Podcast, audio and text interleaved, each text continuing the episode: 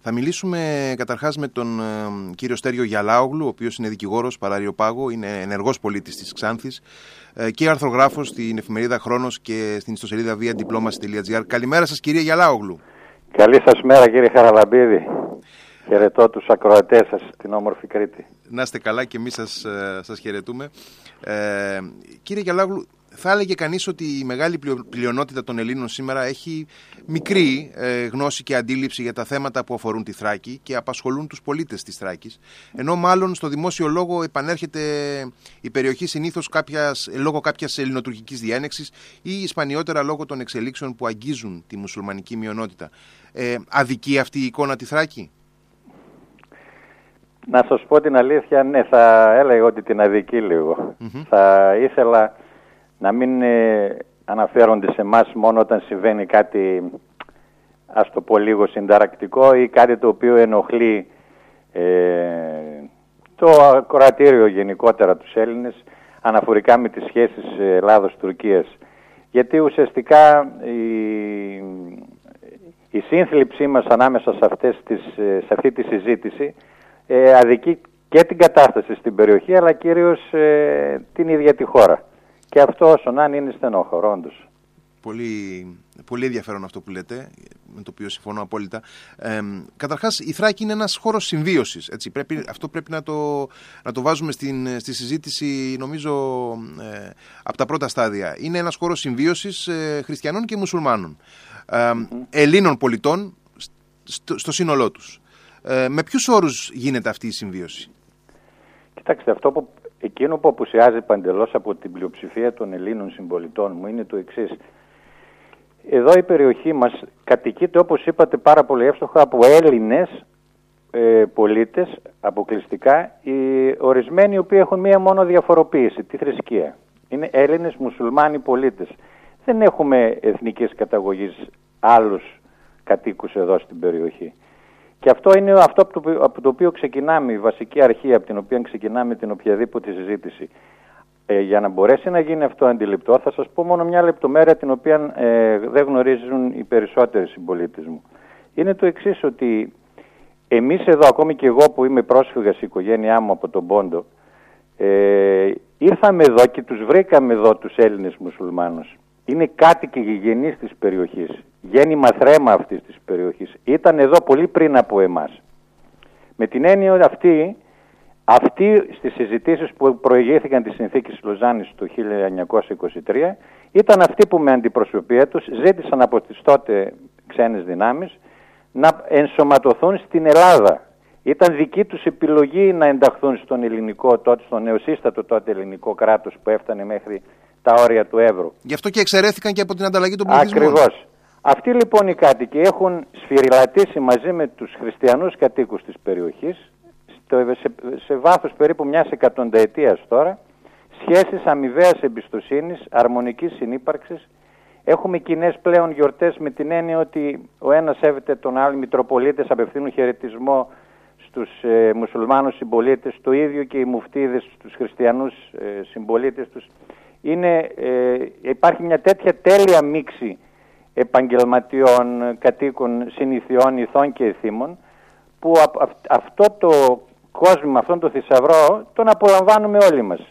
Ε, δεν υπάρχει τίποτα, κανένας διαχωρισμός οποιασδήποτε μορφής και αυτό είναι ακριβώς το θησαυρό, όλοι επενούν γιατί τέτοια ε, κοινότητα, να το πω έτσι όπως η δική μας, με τέτοιο μοτίβο αρμονικής συνύπαρξης δεν απαντάτε εύκολα πουθενά. Θα σας πω μόνο δύο παραμέτρους έτσι ενδεικτικές Σκεφτείτε ότι εμείς εδώ στη Θράκη δεν έχουμε μετανάστες. Από όλες τις χιλιάδες που πέρασαν τον Εύρο μέχρι πριν από ένα χρόνο, δεν έμεινε κανείς εδώ στην περιοχή.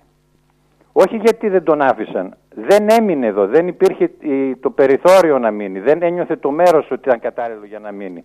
Και έτσι προωθήθηκαν προς την ενδοχώρα ή σε άλλες ευρωπαϊκές χώρες. Όπως επίσης δεν είχαμε ποτέ στη διαδρομή αυτή Ισλαμιστικά, ακραία Ισλαμιστικά κινήματα ή οποιοδήποτε μορφής ε, Ισλαμιστικού εγκλήματος. Αυτό κάτι λέει για την περιοχή, η οποία έχει τη δική της κουλτούρα, η οποία συνεχίζεται αρμονικά μέχρι και σήμερα. Ε, οπωσδήποτε είναι σημαντικά αυτά τα στοιχεία και ε, οπωσδήποτε η Θράκη βρίσκεται και ιστορικά και γεωγραφικά σε ένα μετέχμιο ε, και συγκροτείται μέσα από τέτοιες, συγκροτεί μια ενότητα μέσα από τέτοιες ε, αντιθέσεις που, ε, που και εσείς προδιαγράψατε.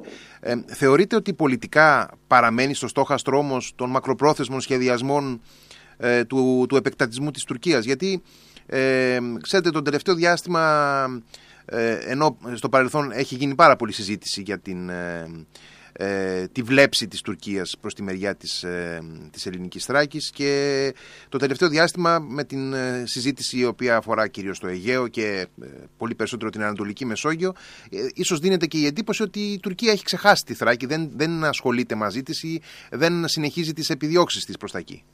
Ισχύει μια τέτοια εντύπωση; Ε, Βεβαίως υπάρχει, υπάρχει αυτή η εντύπωση, αλλά δεν είναι δεν αντικατοπτρίζει την πραγματικότητα. Δηλαδή η Τουρκία ποτέ δεν παρετήθηκε και ποτέ δεν θα παρετηθεί στο μέλλον από το αναδεικνύει το ζήτημα της Θράκης ως ένα διμερές ζήτημα το οποίο θα αποτελεί και αντικείμενο συζητήσεων σε οποιαδήποτε μορφή είτε διερευνητικών επαφών είτε διαμεσολαβητικών επαφών όπως και να τις πούμε θα βλέπετε ότι παρά την ε, ρητή εναντίωση της ελληνικής, μας, της ελληνικής πλευράς η Τουρκία πάντα το αναδεικνύει ως θέμα. Γιατί το αναδεικνύει, γιατί ποτέ δεν παραιτήθηκε από την ε, ανάμειξή της στην περιοχή. Είναι η ίδια η οποία διαχρονικά προσπαθεί με διάφορες, διάφορους πυρήνες που χρηματοδοτεί εδώ στην περιοχή μας να αναδεικνύει το ζήτημα της Θράκης ως ένα ζήτημα το οποίο της δίνει το δικαίωμα να μπορεί να αναμειγνύεται με, την, με τον ρόλο της προστάτηδας, της μητέρας πατρίδας.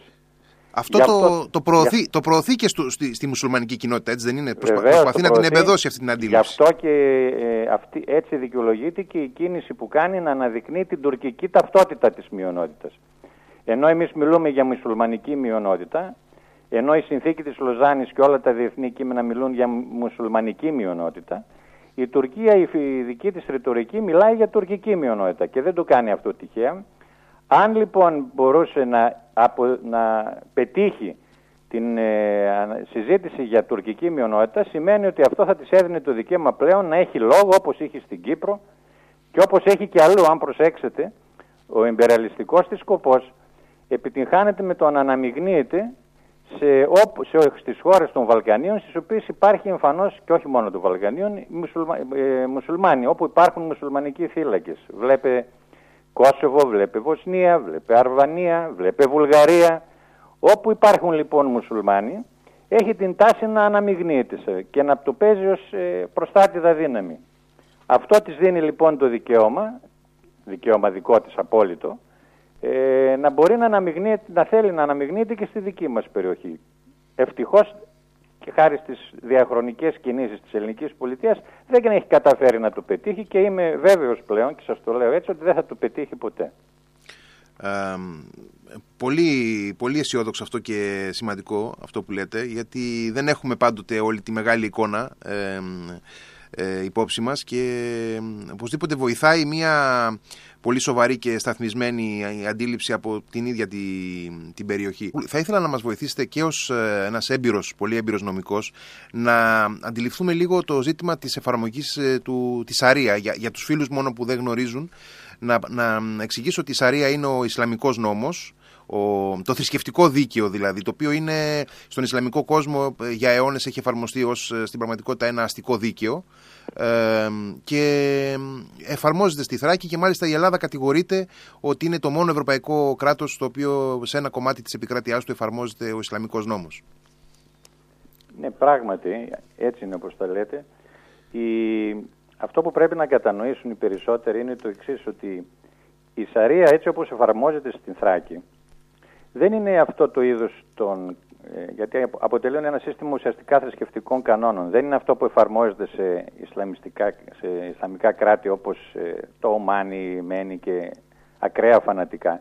Είναι ένας, θα το έλεγα, εξευγενισμένος δυτικό, δυτικότροπος, ε, μια δυτικότροπη φιλοσοφία με κανόνες οι οποίοι εξελίχθηκαν σε αυτά τα 100 χρόνια και δεν είναι στην διάσταση που πολλοί γνωρίζουν τόσο πλέον επιστοδρομικοί όπως θέλουν να τους χαρακτηρίζουν.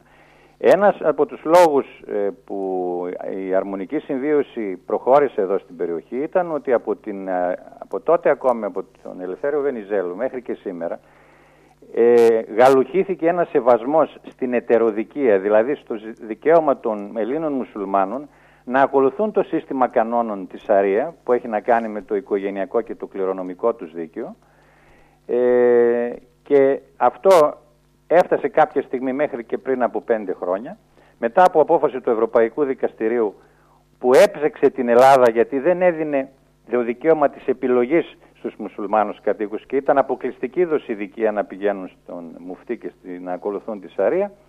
Με τη θέσπιση λοιπόν του, του νόμου της παράλληλης εφαρμογής των δύο δικαίων και του αστικού κώδικα και της Σαρία, έτσι πλέον οι μουσουλμάνοι καθίστανται πλέον έχουν την ευχέρεια να ακολουθήσουν όποιο δίκαιο επιλέξουν αυτοί, είτε τον ελληνικό αστικό κώδικα, είτε τη Σαρία. Με αυτόν τον τρόπο εναρμονίστηκε το δίκαιό μας στις επιταγές του ευρωπαϊκού δικαίου και πλέον οι μουσουλμάνοι εδώ απολαμβάνουν αυτό το προνόμιο, το οποίο για μας μπορεί να φαντάζει λίγο ε, παράξενο και ίσως και οπισθοδρομικό, αλλά για αυτούς πιστέψτε με, επειδή γνωρίζω ότι απολάβει τις, ε, απολαμβάνει το, της αποδοχής του 95 και πλέον της 100 της μουσουλμανικής μειονότητας στην περιοχή μου, είναι μια ανάσα ζωής, είναι μια βαλβίδα έτσι, εκτόνωσης, γιατί μπορούν έτσι να ασκήσουν τα λατρευτικά θρησκευτικά τους καθήκοντα με απόλυτο σεβασμό και ελευθερία, χωρίς να ενοχλούν κανέναν και να, με το δικαίωμα που έχουν να επιλέξουν και για την εφαρμογή του δικαίου και τον ελληνικό αστικό κώδικα πλέον, είναι, αισθάνονται πολύ πιο ελεύθεροι. Ως εκ τούτου, για να ολοκληρώσω, όλη η συζήτηση αυτή που έχει να κάνει με πιστοδρόμηση και με την Ελλάδα, ότι είναι το μόνο ε, κράτος στην Ευρώπη που ακολουθεί τη Σαρία κλπ θα έλεγα ότι δεν γνωρίζουν τι συμβαίνει στη Θράκη και όλοι όσοι μιλούν για κατάργηση αυτού του καθεστώτος, χωρίς να γνωρίζουν τι ακριβώς συμβαίνει στην περιοχή, μάλλον το κακό της Θράκης επιθυμούν. Σας το λέω ως Έλληνας χριστιανός που μένει στην περιοχή και γνωρίζω, βλέπω πολύ καλά πως συγχρονίζονται οι δύο αυτές, πώς αναμειγνύονται αυτές οι δύο θρησκείες, χωρίς η μία να επικαλύπτει την άλλη. Αυτό λοιπόν το καθεστώς ελευθερίας που έχουμε εδώ, είναι αυτό που μας δίνει και το διαβατήριο για να πάμε για άλλα 100 χρόνια μακρύτερα. Ε, άρα τα δύο πιο σημαντικά στοιχεία κατά την άποψή μου στο ζήτημα αυτό είναι ότι αφενός πρόκειται για μια ρύθμιση η οποία ε, ε, έχει την, ε, την αποδοχή της πολύ μεγάλης πλειοψηφίας των μελών της μουσουλμανικής κοινότητας ναι. ε, αφενός και αφετέρου ότι πλέον ε, τα τελευταία χρόνια όλοι οι Έλληνες πολίτες μουσουλμανικού θρησκεύματος της Θράκης έχουν τη δυνατότητα να επιλέξουν το, το δικαιικό σύστημα με το οποίο θα, θα κρυθούν, έτσι δεν είναι; Έτσι ακριβώς. Και αυτό ακριβώς είπε και η απόφαση του Ευρωπαϊκού Δικαστηρίου. Δεν, είπε, δεν μίλησε ούτε για κατάργηση της Σαρίας, απλά είπε ε, να ε, δοθεί η δυνατότητα της επιλογής. Να έχει το δικαίωμα ο μουσουλμάνος κάτοικος της περιοχής να επιλέξει και, τον, ε, και το ευρωπαϊκό δίκαιο, το ελληνικό αστικό κώδικα παράδειγμα. Από τη στιγμή που με την προηγούμενη κυβέρνηση θεσμοθετήθηκε αυτή η δυνατότητα, πλέον τα πράγματα έχουν εξομαλυνθεί και είμαστε σε πολύ καλύτερο στάδιο από πριν.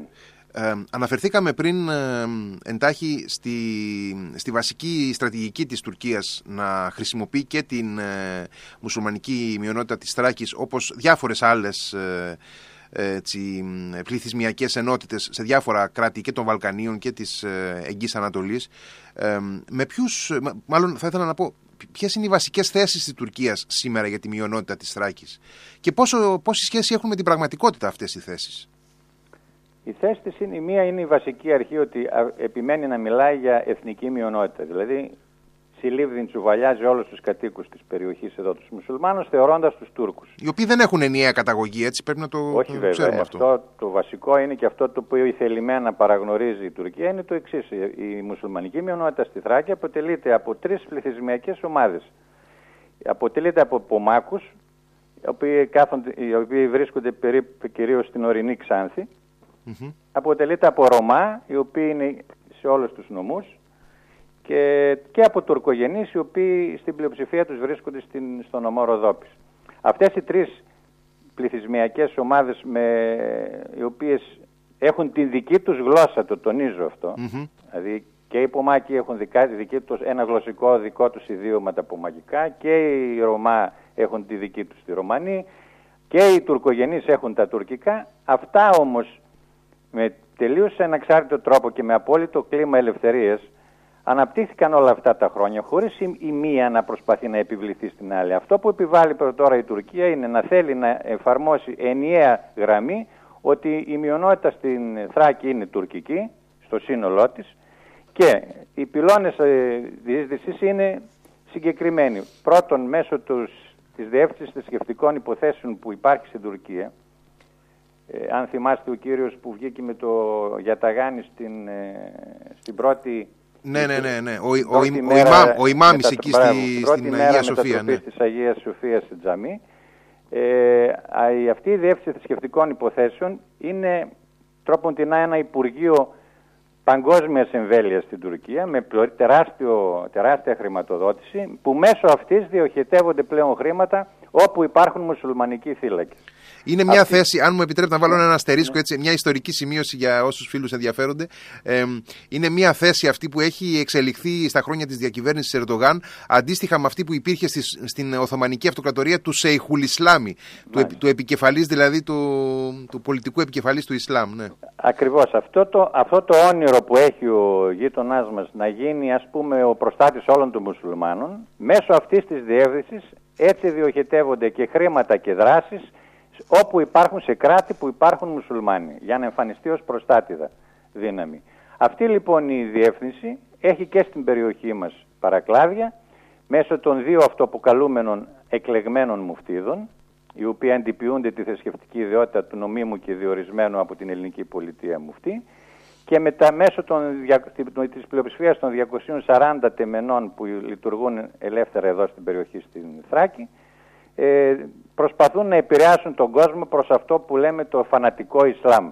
Αυτή είναι ο τρόπος διείσδυσης στην περιοχή και με κεντρικό πυλώνα βέβαια το τουρκικό προξενείο στην Κομωτινή το οποίο ουσιαστικά το έχω πει πολλές φορές όπως το είχε πει αρχικά για την πατρότητα της φράσης την είχε ο, ο νυν υπουργός παιδείας αναπληρωτής ο κύριος Συρίγος ο οποίος είχε πει τότε παλιότερα και σε μια συνέντευξη στο ΣΚΑΙ και ήταν απόλυτο εύστοχο ότι το τουρκικό προξενείο είναι ο μεγαλύτερος εργοδότης στη Θράκη. Διακινούνται χρήματα μέσω του τουρκικού προξενείου, το οποίο είναι πάρα πολλά, είναι μυθόδη μπροστά στα αντίστοιχα του Ελληνικού Υπουργείου Εξωτερικών και διακινούνται από εκεί χρήματα και πρόσωπα που είναι απολύτως εξαρτώμενα από την ε, τουρκική προπαγάνδα, τα οποία προσπαθούν έναν αριθμό περίπου γύρω στις 2 με 3 χιλιάδες σε σύνολο 100.000 και πλέον κατοίκων, οι οποίοι προσπαθούν να δημιουργήσουν προβλήματα γενικότερα. Δεν το έχουν πετύχει μέχρι τώρα και όπως σας είπα και πριν, είμαι αισιόδοξος ότι δεν θα το πετύχουν. Γιατί η ιδιαιτερότητα της Θράκης είναι ότι έχει κατακτήσει μια έτσι ε, ε, πολύ ε, ανθεκτική, να το πω, ε, κληρονομιά όλα αυτά τα χρόνια που δεν μπορεί να την ξεπεράσει κανείς ούτε να τη διασπάσει. Αυτό που έχουμε πετύχει εδώ χριστιανοί και μουσουλμάνοι δεν μπορούν να το αντιληφθούν όσοι δεν ζουν εδώ στην περιοχή και κυρίως όσοι μιλούν για αυτήν όπως και από τη γείτονα Τουρκία χωρίς να ξέρουν τι πραγματικά συμβαίνει στην περιοχή. η Ελλάδα από τη μεριά της, ε, η ελληνική πολιτεία, τι κάνει για να ανακόψει αυτούς τους τρόπους διείσδυσης που μας ε, εξηγήσατε από τη μεριά της Τουρκίας; Η Ελλάδα παρά το ότι θα οφείλω να ομολογήσω για να τα λέμε λίγο όλα είναι ότι μέχρι το 1989-90 είχε ακολουθήσει μια θα έλεγα λίγο προβληματική πολιτική. Ε, ο αείμνηστος Κωνσταντίνος Μητσοτάκης όμως το 1990 ήταν εδώ όταν ήρθε και ε, κατήργησε όλους τους περιορισμούς και τις διακριτικές μεταχειρήσεις που υπήρχαν τότε στην περιοχή και υπήρχαν πιστέψτε με, απαγορευόταν να αγοράσουν ε, ακίνητα και ένα σωρό άλλες μικρές και μεγάλες απαγορεύσεις. Υπήρχε και ένας έλεγχος κυκλοφορίας σε κάποιες ζώνες. Κυκλοφορίας δεν μπορούσαν να αποκτήσουν δίπλωμα οδήγησης. Οι περίφημες μπάρες. Υπήρχαν οι περίφημες μπάρες. Υπήρχε μια περιοχή η οποία ήταν κατάλοιπο της Χούντας. Υπήρχε η περιοχή η ορεινή της Ξάνθης, η οποία για να μπορέσει να εισέλθεις έπρεπε να περάσεις από έλεγχο. Κάτι σαν επιτηρούμενη ζώνη. Όλα αυτά όμως από το 89 και μετά καταργήθηκαν και από τότε τρέξαμε με πολλά βήματα και γρήγορα βήματα. Έγιναν πάρα πολλά από πλευράς όλων των ελληνικών κυβερνήσεων, χωρίς να εξαιρώ καμία. Γιατί για μας εδώ αυτό που πρέπει να καταλάβουν όλοι είναι ότι η Θράκη δεν είναι ζήτημα πολιτικής ή κομματικής αντιπαράθεσης. Πρέπει όλα τα κόμματα, όποιο Έλληνε στην κυβέρνηση, να ξέρει ότι η πολιτική που, να, να έχει σαν αρχή ότι η πολιτική που θα εφαρμοστεί στη Θράκη ξεπερνάει τις κομματικέ, του τους κομματικούς περιορισμούς. Δεν κάνουμε εδώ ε, κομματική προπαγάνδα. Εδώ κάνουμε εθνική ε, πολιτική προπαγάνδα. Ε, πολιτική.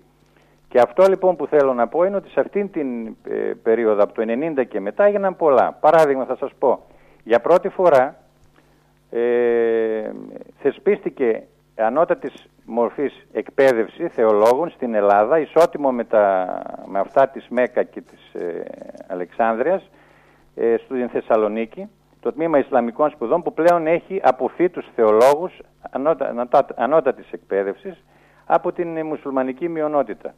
Διορίστη ήταν θεσμός των ιεροδασκάλων που μισθοδοτούνται πλέον από το ελληνικό κράτος, οι οποίοι θα απασχολούνται πλέον στα τεμένη, αλλά και στα δημόσια σχολεία διδάσκοντας το, ε, το Κοράνι στα ελληνικά, μια πολύ πρωτοποριακή ε, πρωτοβουλία γενικότερα και νομοθετική ρύθμιση.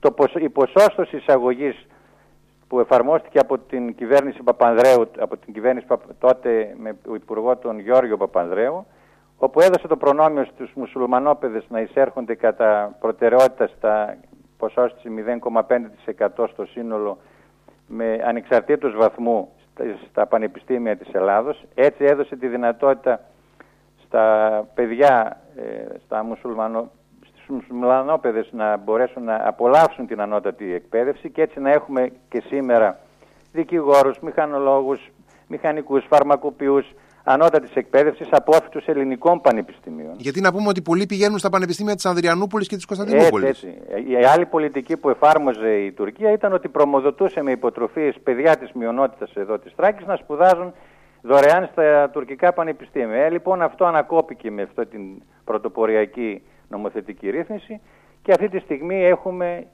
πολλές χιλιάδες μουσουλμανόπαιδες ανώτατους εκπαίδευσης, οι οποίοι πλέον έχουν μπει στην αγορά και έχουν ανεβάσει το επίπεδο πολύ, της, ε, το βιωτικό επίπεδο της μειονότητας στη Θράκη. Τέτοιες πρωτοβουλίες πάρθηκαν και παίρνονται συνέχεια. Το θέμα της, του ζητήματος εκπροσώπησης πλέον τόσο στην τοπική αυτοδιοίκηση όσο και σαν κοινοβουλευτικά με πολλούς μουσουλμάνους βουλευτές, δημάρχους και αντιδημάρχους να εκλέγονται επίσης σε συνδικαλιστικά σωματεία παντού.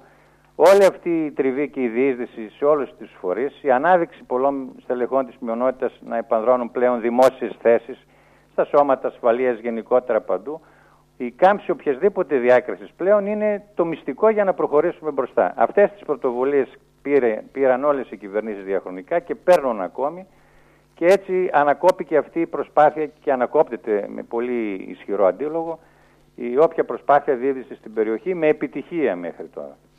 Η, αναφερθήκατε ε, στο, στην τακτική, στο ρόλο των ε, πολιτικών κομμάτων. Ε, η αλήθεια είναι ότι έχουμε κατά καιρούς διαβάσει, δει ρεπορτάζ σχετικά με την... και έχουμε δει και δηλώσεις στο παρελθόν υποψηφίων και εκλεγμένων βουλευτών μουσουλμανικού θρησκεύματος από τη Ροδόπη και την Ξάνθη, οι οποίοι θα έλεγε κάποιος ότι μάλλον συνηγορούν, στρατεύονται σε μια γραμμή κοντά στη, στη στρατηγική της Τουρκίας. Ε, ή τουλάχιστον την, ε, πώς να πω, την υποστηρίζουν έστω και έμεσα. Υπάρχει αυτό το φαινόμενο, δηλαδή υπάρχουν ε, ε δυνάμεις μέσα στα, στα πολιτικά κόμματα και μιλάω κυρίως για τα μεγάλα πολιτικά κόμματα που προκειμένου να έχουν μια πολιτική διείσδυση στην περιοχή δίνουν έδαφος και σε ανθρώπους ε, πολιτευόμενους οι οποίοι είναι κοντά στο προξενείο και την, τη στρατηγική της Τουρκίας. Κοιτάξτε, ναι, είναι εύστοχο αυτό που εντοπίζετε. Θα σας πω όμως το εξής.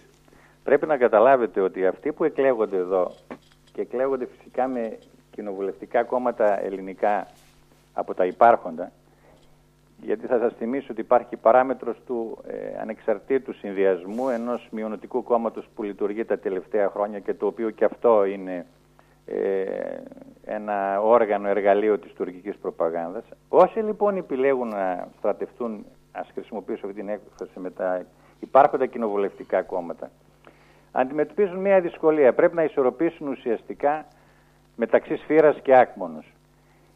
Γνωρίζοντας την προσπάθεια διείσδυσης της Τουρκίας στην περιοχή, θέλουν όμως να διατηρήσουν και την δική τους αυτο, αυτοτέλεια, την δική τους προσωπικότητα ακέραια, για να μπορέσουν τουλάχιστον να λειτουργήσουν υποφελία της μειονότητας.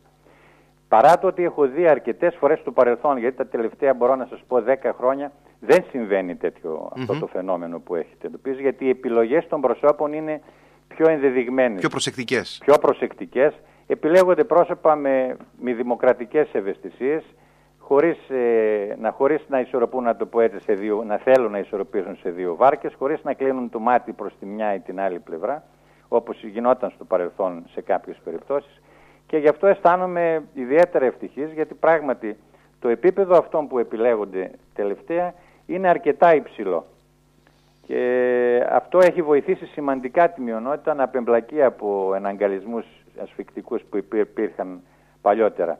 Πρέπει όμως να πούμε ότι γενικώς δεν τα έχουμε λύσει όλα με την έννοια ότι είτε αυτοδιοικητικά είτε κοινοβουλευτικά τα κόμματα και οι παρατάξεις γενικώς έχουν μία, να το πω έτσι, λίγο συγκεχημένη δράση εδώ στην περιοχή. Δεν κινούνται σε ένα συγκεκριμένο βραχείο, να το πω, με, με ένα συγκεκριμένο στόχο. Ο καθένας κάνει ό,τι θέλει. Και όταν λοιπόν υπάρχει μια τέτοια λίγο ελευθερία κινήσεων, νέος ασυδοσία θα έλεγα, αφήνεται περιθώριο πολλές φορές και για παρερμηνίες. Εκείνο που όπως σας είπα αρχικά πρέπει όλοι να ομονοήσουμε είναι ότι εδώ στην περιοχή προσωπικές και κομματικές φιλοδοξίες δεν πρέπει να υπάρχουν. Πρέπει να υπάρχει, θα έλεγα ακόμη και κάτι πολύ πιο τραβηγμένο. Ακόμη και για την περιοχή μας ειδικά δεν πρέπει να υπάρχουν και κομματικές αντιπαραθέσεις διόλου. Εδώ πρέπει να συμφωνούμε ότι επειδή ακριβώς η περιοχή έχει μεγάλη σημασία και επειδή διακυβεύονται πολλά συμφέροντα, πρέπει εδώ να ομονοούμε όλοι. Δεν πρέπει να υπάρχουν χωριστές παρατάξεις, ούτε δημοτικές, ούτε περιφερειακές. Πρέπει όλοι σε μερικά θέματα να κοιτάμε το καλό της περιοχής. Να διαλέγουμε πρόσωπα και όχι κόμματα. Αυτό για μένα υπήρξε πηξίδα όλα αυτά τα χρόνια. Γι' αυτό και ίσως και η μειονότητα πλέον τέτοιες αναζητήσεις έχει. Δεν κοιτάζει πλέον κόμματα. Όποιοι θα την αφουγκραστούν θα πάρουν και την ψήφο της. και για να ε, σχολιάσουμε και ένα άλλο θέμα το οποίο έτσι ε, ακροθυγώς ε, αναφέρατε πριν υπάρχουν ε, κάποια σωματεία τα οποία δραστηριοποιούνται στη Θράκη σε μειονοτικά σωματεία για διάφορους σκοπούς φυσικά πολιτιστικούς κυρίως αλλά κάποια από αυτά τα σωματεία διεκδικούν έναν αυτοπροσδιορισμό που παραπέμπει σε τουρκική εθνότητα. Η, η Ελλάδα κατηγορείται, έχει κατηγορηθεί ε, και σε επίπεδο νομίζω ευρωπαϊκής δικαιοσύνης ότι, ε, ότι αρνείται το δικαίωμα του αυτοπροσδιορισμού αυτών των σωματείων. Ε, τι, τι ισχύει πάνω σε αυτό το θέμα; Κοιτάξτε, αυτό ήταν πολύ εύστοχο που ρωτήσατε. αρχικά ξεκίνησε με την περιβόητη τουρκική ένωση Ξάνθης. Έτσι ξεκίνησε πριν πολλές δεκαετίες να συσταθεί αυτό το σωματείο το οποίο με τρεις ή τέσσερις, αν θυμάμαι καλά, καταστατικές του διατάξεις προσέκροε σε βασικούς κανόνες και στη συνθήκη της Λοζάνης αλλά και στην εγχώρια νομοθεσία, αναγνωρίζοντας τουρκική ε, μειονότητα στην περιοχή. Παρά τις αιτήσεις που έκανε και όλες έχουν απορριφθεί μέχρι και τον Άριο Πάγο, έφτασε μέχρι το Ευρωπαϊκό Δικαστήριο, όπου εκεί η Ελλάδα καταδικάστηκε όντως. Όχι όμως τόσο για την ουσία της υποθέσεως αυτής, γιατί για την Ευρώπη τέτοιος διαχωρισμός όπως προσπαθούμε εμείς να τον κάνουμε. Ε, δεν είναι τόσο ευδιάκριτος. Δεν μπορεί να αντιληφθεί την διαφοροποίηση, το τι σημαίνει να εξαρτάται η, μια περιοχή από την, μια συνθήκη όπως αυτή της Λοζάνης. Ο, ελληνικό, ο, ο Άριος Πάγος στην Ελλάδα με δύο, αν δεν κάνω λάθος, αποφάσεις του, παρά τις αποφάσεις του Ευρωπαϊκού Δικαστηρίου, εμένει στην άποψή του ότι δεν μπορεί να γίνει δεκτή αίτηση αυτού του σωματείου, γιατί αντιστρατεύεται στην ε, εθνική ασφάλεια και την δημόσια τάξη. Τι έγινε λοιπόν, όταν διαπίστωσαν οι εδώ ε, μειονοτικοί κύκλοι συγκεκριμένοι ότι δεν μπορούσαν να προχωρήσουν στην ε, αναγνώριση αυτής της Τουρκικής Ένωσης, δημιούργησαν άλλα σωματεία που απέφευγαν τις, ε, τις επικίνδυνες αυτές διατυπώσεις σε δύο-τρία καταστατικά άρθρα και υπό την κάλυψη μιας γενικόλογης διατύπωσης, χωρίς να αναφέρονται στη λέξη τουρκική, ε, συστάθηκαν έτσι όμως με κάποιους περίεργους καταστατικούς όρους. Αυτό το φαινόμενο ε, ήταν πολύ έντονο τα προηγούμενα χρόνια, πριν καμιά εξαετία, εφταετία. Τώρα σταμάτησε λίγο. Μπήκε ένα φρένο λίγο σε αυτά, γιατί έγινε πιο ε, ενδελεχής ο έλεγχος από τα δικαστήρια.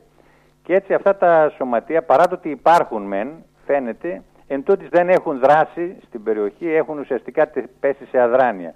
Αυτά που λειτουργούν μέχρι στιγμής ακόμη και παρατύπως είναι η Τουρκική Ένωση η οποία συνεχίζει πλέον αν και μία αναγνωρισμένη εν της πράγμαση να λειτουργεί, να τα λέμε αυτά, ε, παρά το ότι δεν έχει αναγνωριστεί εν τούτης, υφίσταται και έχει και δράσεις και έχει και συνεντεύξεις, έχει και παρουσιάσεις στις τηλεοράσεις, στα ραδιόφωνα, έχει εφημερίδες, έχει παντού και ο Σύλλογος Επιστημόνων Μειονότητας, ο οποίος υπάρχει και αυτός στην περιοχή και λειτουργεί ως παρακλάδι της Ευρωπαϊκής Ομοσπονδίας Τούρκων Δυτικής Τράκης, μιας μεγάλης ΜΚΟ που χρηματοδοτείται απευθείας από το τουρκικό ΙΠΕΞ και αυτός εδώ λειτουργεί στην περιοχή μας προσπαθώντας να περάσει μηνύματα μαζί με το μειονοτικό κόμμα περί υπάρξεως τουρκικής μειονότητας.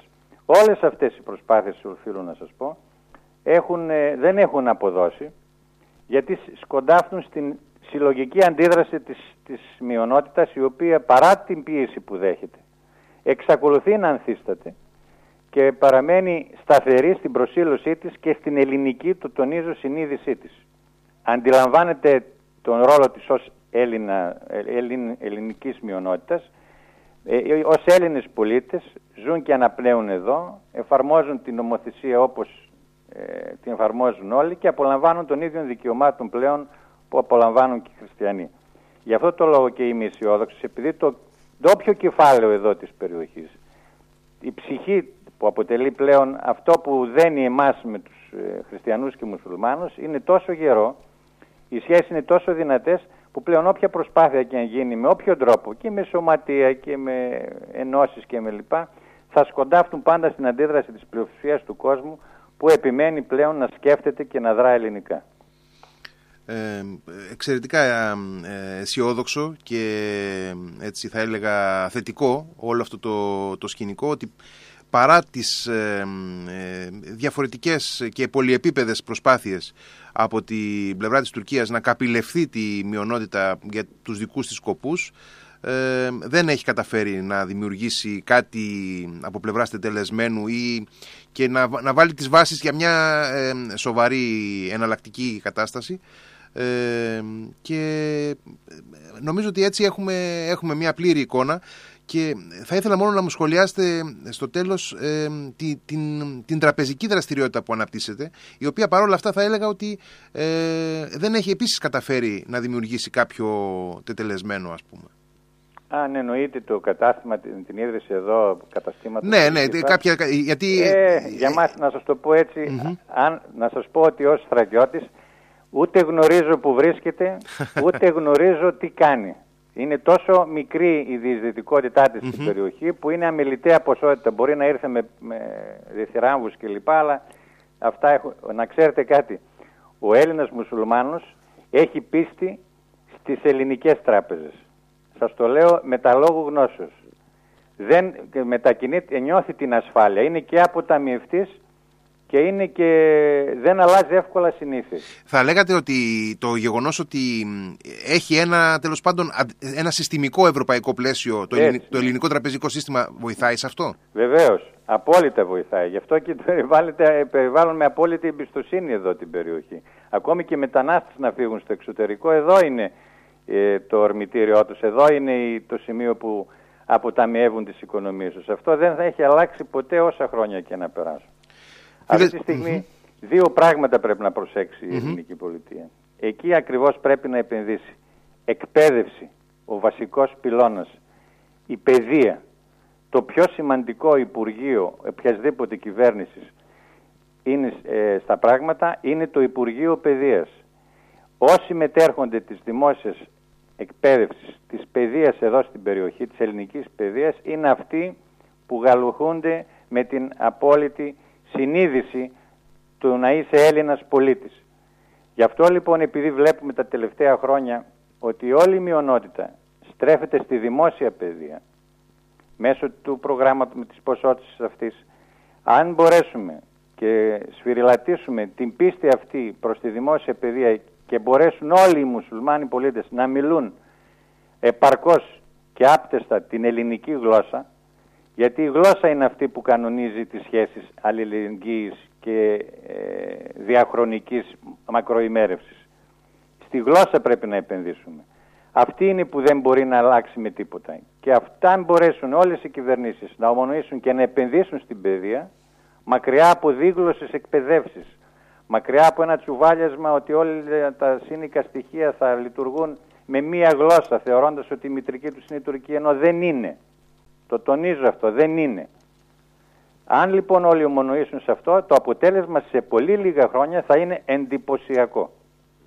Αυτό είναι που πρέπει από εδώ και πέρα να δώσουν ως στόχευση οι ελληνικές κυβερνήσεις για να μπορέσουμε επιτέλους και η μειονότητα να μην αισθάνεται μειονότητα γιατί οι όροι αυτοί πρέπει κάποτε να καταργηθούν. Για μένα δεν υπάρχει μειονότητα και πλειονότητα. Υπάρχουν Έλληνες πολίτες διαφορετικών θρησκευμάτων. διαφορετικών θρησκευμάτων. Ειδικά τώρα, στην Αθήνα παράδειγμα, υπάρχουν πολύ περισσότεροι μουσουλμάνοι, χιλιάδες από ό,τι υπάρχουν στη Θράκη. Πλέον το ζήτημα αποκτά μια άλλη διάσταση. Αυτό που είχε εξαγγελθεί παλιότερα πριν, με την, πριν την παρούσα κυβέρνηση για την ίδρυση ενός συμβουλίου υπό τον Πρωθυπουργό που θα ασχολείται πλέον με τα, ε, με τα προβλήματα που αντιμετωπίζουν οι μουσουλμάνοι στη χώρα μας και θα τα αντιμετωπίζει σε πρώτο χρόνο υπό τον Πρωθυπουργό, ίσως είναι ένα πολύ καλό βήμα από εξαγγελία, αν αυτό μετουσιωθεί σε πράξη, θα λύσει πραγματικά πολλά πράγματα γιατί βλέπετε ότι βήματα-βήματα γίνονται παντού. Η ίδρυση του τεμένου στο Βοτανικό στην Αθήνα που έλυσε ένα χρόνιο πρόβλημα. Όλα αυτά πλέον πρέπει να μπουν όλες οι χώρες ευρωπαϊκές το έχουν αντιμετωπίσει. Έτσι λοιπόν και εμείς πρέπει να μπούμε πλέον σε μια συνολική πολιτική για το ζήτημα χωρίς πλέον να μιλάμε μόνο αμυγός για τη Θράκη. Ε, κύριε Γιαλάγλου, σας ευχαριστώ πάρα πολύ για τη συζήτηση που είχαμε. Ήταν πολύ διαφωτιστική. Να είστε καλά. Καλή Κυριακή εύχομαι. Ευχαριστώ πολύ και εγώ κύριε Χαραλαμπίδη. Χαιρετώ τους ε, ακροατές σας. Καλή Κυριακή σε όλους. Γεια σας.